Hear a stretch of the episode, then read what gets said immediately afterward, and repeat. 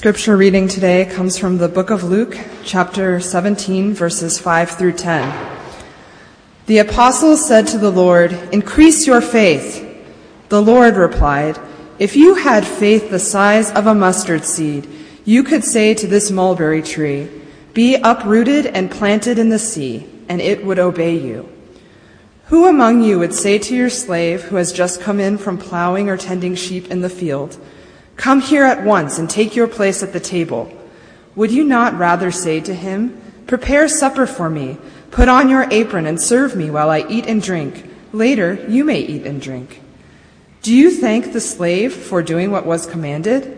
So you also, when you have done all that you were ordered to do, say, 'We are worthless slaves. We have done only what we ought to have done.'" Increase our faith, the disciples plead. Increase our faith. Well, who wouldn't want a little more faith from Jesus? A little more faith, a little more ability to believe, a little more belief, a little more to get through, a little more. The problem is that faith doesn't really work that way. Of course, Jesus is responding to the disciples are kind of pleading with Jesus, "Increase our faith." In response, I don't know why they didn't put this in the lectionary, but if you go back to verse 1 through 4, right before this, Jesus drops on the disciples. He says, "Now, before you get too comfortable, it's going to get rough, guys. There's going to be some obstacles. You're going to have to overcome a lot of things. And if someone wrongs you, if someone sins against you, and you point it out to them, and if they repent, you got to forgive them. And if they repent 7 times a day, you got to forgive them 7 times a day." And this prompts them to say, "Lord, increase our faith." As if to say, well, how are we going to do that? How do you really expect us to forgive each other and everyone around us 7 times a day? Have you met Judas? Have you met Andrew? Have you met Peter? How are we going to forgive Peter 7 times a day? Jesus, increase our faith if you want to. We don't have the kind of faith it takes to do that. Help a brother out. Increase my faith. And of course they're met with a quick reprimand. Oh, if you only had the faith of a mustard seed. Faith of a mustard seed. You could say to that mulberry bush, "Move from there to over there." Sounds like Jesus had some yard work in mind. I think my fiancée Katie kind of has that in mind as well. I think she she would agree with Jesus on this count. Get out there and do some yard work. Actually, I kind of wonder about this. I wonder if we always hear this as some kind of reprimand. We always feel this guilt, like, oh, I don't have enough faith. I don't have enough. Forgive people 7 times a day? I don't have enough faith for that. I need more faith before I can really get in on that kind of thing. I better go back home and wait until I get more faith for that. But I think, and we always hear like Jesus is going, "Tisk, tisk, tisk." If you just had that much faith. You of little faith. You don't have enough faith. That's what we always hear Jesus kind of saying. But I wonder if Jesus is actually kind of saying, well, you got plenty of faith. You have all the faith you need. All you need is a little bit of faith. You don't need more faith. You don't need me to increase your faith. All you need is the faith of a mustard seed. And you can move the world, buddy. I think what Jesus is saying is you don't need more faith. You've got all the faith you need. Guys, relax, I think Jesus is saying. Relax. You have what you need. You need to use the faith you have. This is where I think Jesus is kind of frustrated with the disciples. I don't think he's frustrated because they don't have enough faith. I think he's frustrated because they're not using the faith they have. I think he's frustrated because they think they need to stockpile the faith. Like they need some faith reserve somewhere. Like us with our retirement account. Like they need the faith IRA plan in the back somewhere. Like they need to stockpile it and start putting away some faith for that rainy day so that they have some faith on reserve, so that when they use up some faith, they can go back and, start drawing out a little faith off of their faith IRA, and invest that faith in something that's going to make a little faith grow. Something good.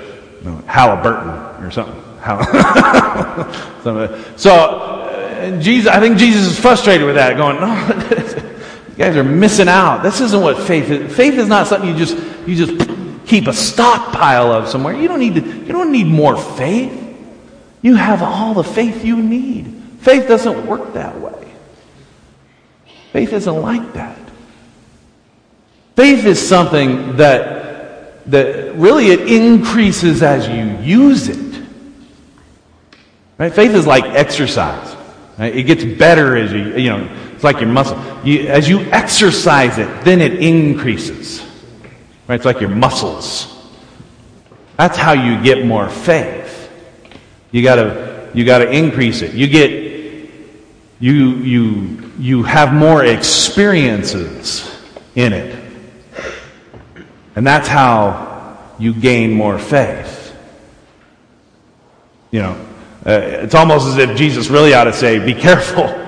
Be careful asking me to increase your faith. Because you know how you increase your faith? You put yourself in a situation where you have to rely on your faith. You put yourself in a situation where God has to be faithful. And all you have is faith. Right? If you ask for patience, you know how you get patience? You put yourself in a situation where you have to be patient. It's a very frustrating situation, really. So be careful what you ask God for. I think Jesus is trying to say that. I think Jesus is saying, you've got all the faith you need. You just need to start putting it into practice and start exercising that faith. I think I shared with you I put it over here. We've been in Sunday school. We've been reading The Good and Beautiful God, falling in love with the God Jesus knows. And it just so happens this week we're kind of talking about the trustworthiness of God. And there was this great quote in there this week in chapter 3 that actually the author is quoting someone else. The author is quoting a guy named a guy named Thomas Smale. And he says this when he's talking about the trustworthiness of God. And he's talking about Jesus in the Garden of Gethsemane, talking about how Jesus can put his trust in God in that moment of handing over Jesus is praying in the garden. Lord, if it's your will, take this cup from me. But not my will, your will. And how can Jesus, get through that? And Smale says this. It says, the Father that Jesus addresses in the garden is the one that he has known all his life and found to be bountiful in his provision, reliable in his promises, and utterly faithful in his love. He can obey the will that sends him to the cross with hope and expectation because it is the will of Abba whose love has been so proved that it can now be trusted so fully by being obeyed so completely. This is not legal obedience driven by commandment, but trusting response to known love. Faith is something that is born out of experience. And the more you experience faith, the more trusting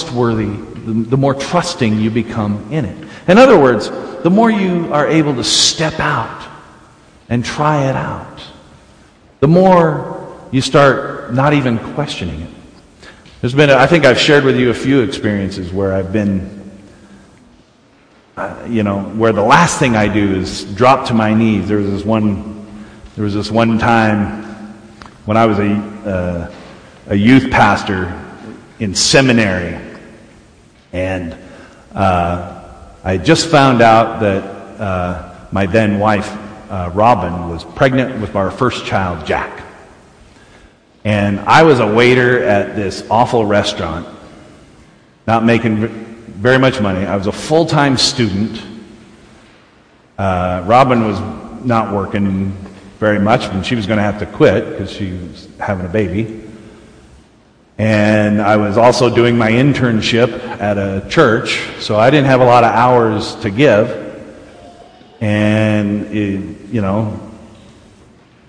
months were going by, and I was trying to figure out what was I going to do. What was I going to do? We have a baby coming. And finally, after months of kind of worrying and trying to figure it out all on my own, trying to do math and come up with a plan and do all these things. Finally, I was early for church one day, and I walked out onto the beach there in Alameda, California, and I walked out, and I was standing there, and I was going, God, I know you tell me I shouldn't be worrying. I was just talking, and I was like, I know I'm supposed to just put my faith in you, and I'm not supposed to worry. And I said, but I'm worried. What, I'm starting to fret about this. I'm worried. I got this baby coming. What am I supposed to do? I don't have enough. This isn't going to work. I don't have enough money. I can't keep. I don't know what am I supposed to do? Something's got to happen. So, and I said, I guess I need to give it over to you. So help me out here. Tell me what to do. And I got off the beach. I walked into the church. And Pierre Vidal, who happened to work for this big corporation downtown San Francisco, he looked at me, he goes, hey, you did IT in the Air Force, didn't you? I go, yeah. He goes, you want to come work for me for a ridiculous amount of money with completely flexible hours and, just kind of whatever you want to do. I'll pay you some ungodly amount of money and all this kind of thing.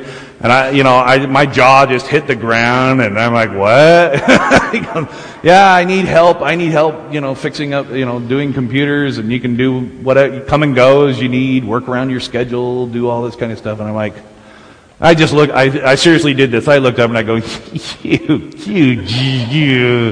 you gotta be kidding me. And I did. I worked there for the next 3 years for a ridiculous amount of money. And took care of my family, and I remind myself about those things, those moments when I experienced God's radical trustworthiness that comes on the heels of my faith, my stepping out in faith. That if I don't step out in faith, I miss out. When I try to do it, all I get is frustration and worry. My trustworthiness sucks. My strength is pretty crappy. My ability is pretty poor. If you're putting your faith in me, don't. I'm telling you. Move on from there. It fails every time. But when I step out in faith and put my faith in God, God's amazing trustworthiness comes through every time.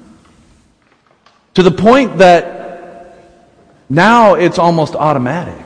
I mean, I don't even really have to think about it so much. Sometimes Katie always, she kind of she kind of marvels at my faith sometimes. Is that fair to say? She kind of marvels at my faith sometimes. And I go, well, it's... And honest to goodness, what it is experience. I've experienced God's trustworthiness so much that it doesn't even feel like faith anymore. And to my thinking, this is really what this parable is about, this business about the servant, and the master, and not getting accolades for doing what you should do, right? I think what Jesus is trying to get at there, and the reason Luke slides that in there, is to say that, this faith business should come so easy that you shouldn't expect some big bang, some big, confetti to get you to do it. It should be just the most natural thing in the world. It should be just part and parcel with what it means to be a disciple of Christ. That is what a disciple does, is a disciple has faith in God's trustworthiness. And I think that's what that parable is kind of about. And so I guess I want to encourage us as a congregation that, we can move mountains. We can move, in this case, mulberry bushes around this city. We can get through the obstacles in our own lives.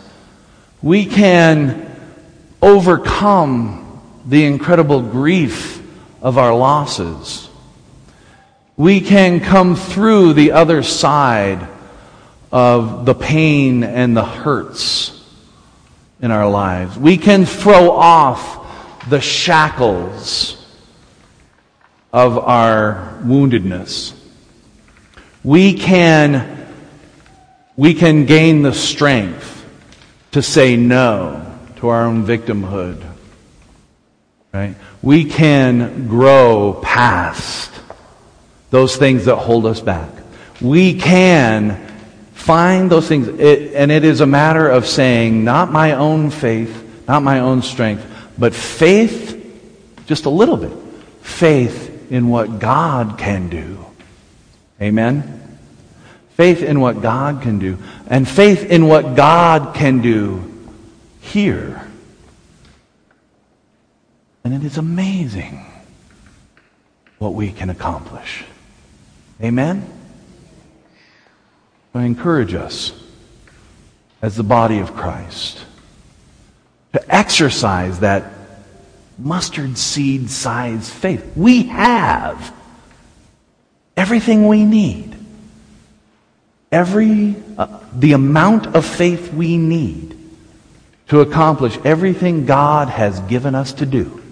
I believe that entirely. Everything God has given us to do, we can accomplish together. And it's a matter of stepping out and doing it. Let us pray. Our loving and gracious God, as we hear this, not admonishment, but encouragement that we do have faith, and we have enough faith. May we find the strength within ourselves, but more importantly, strength within you to exercise that faith and to live into who you are in our midst.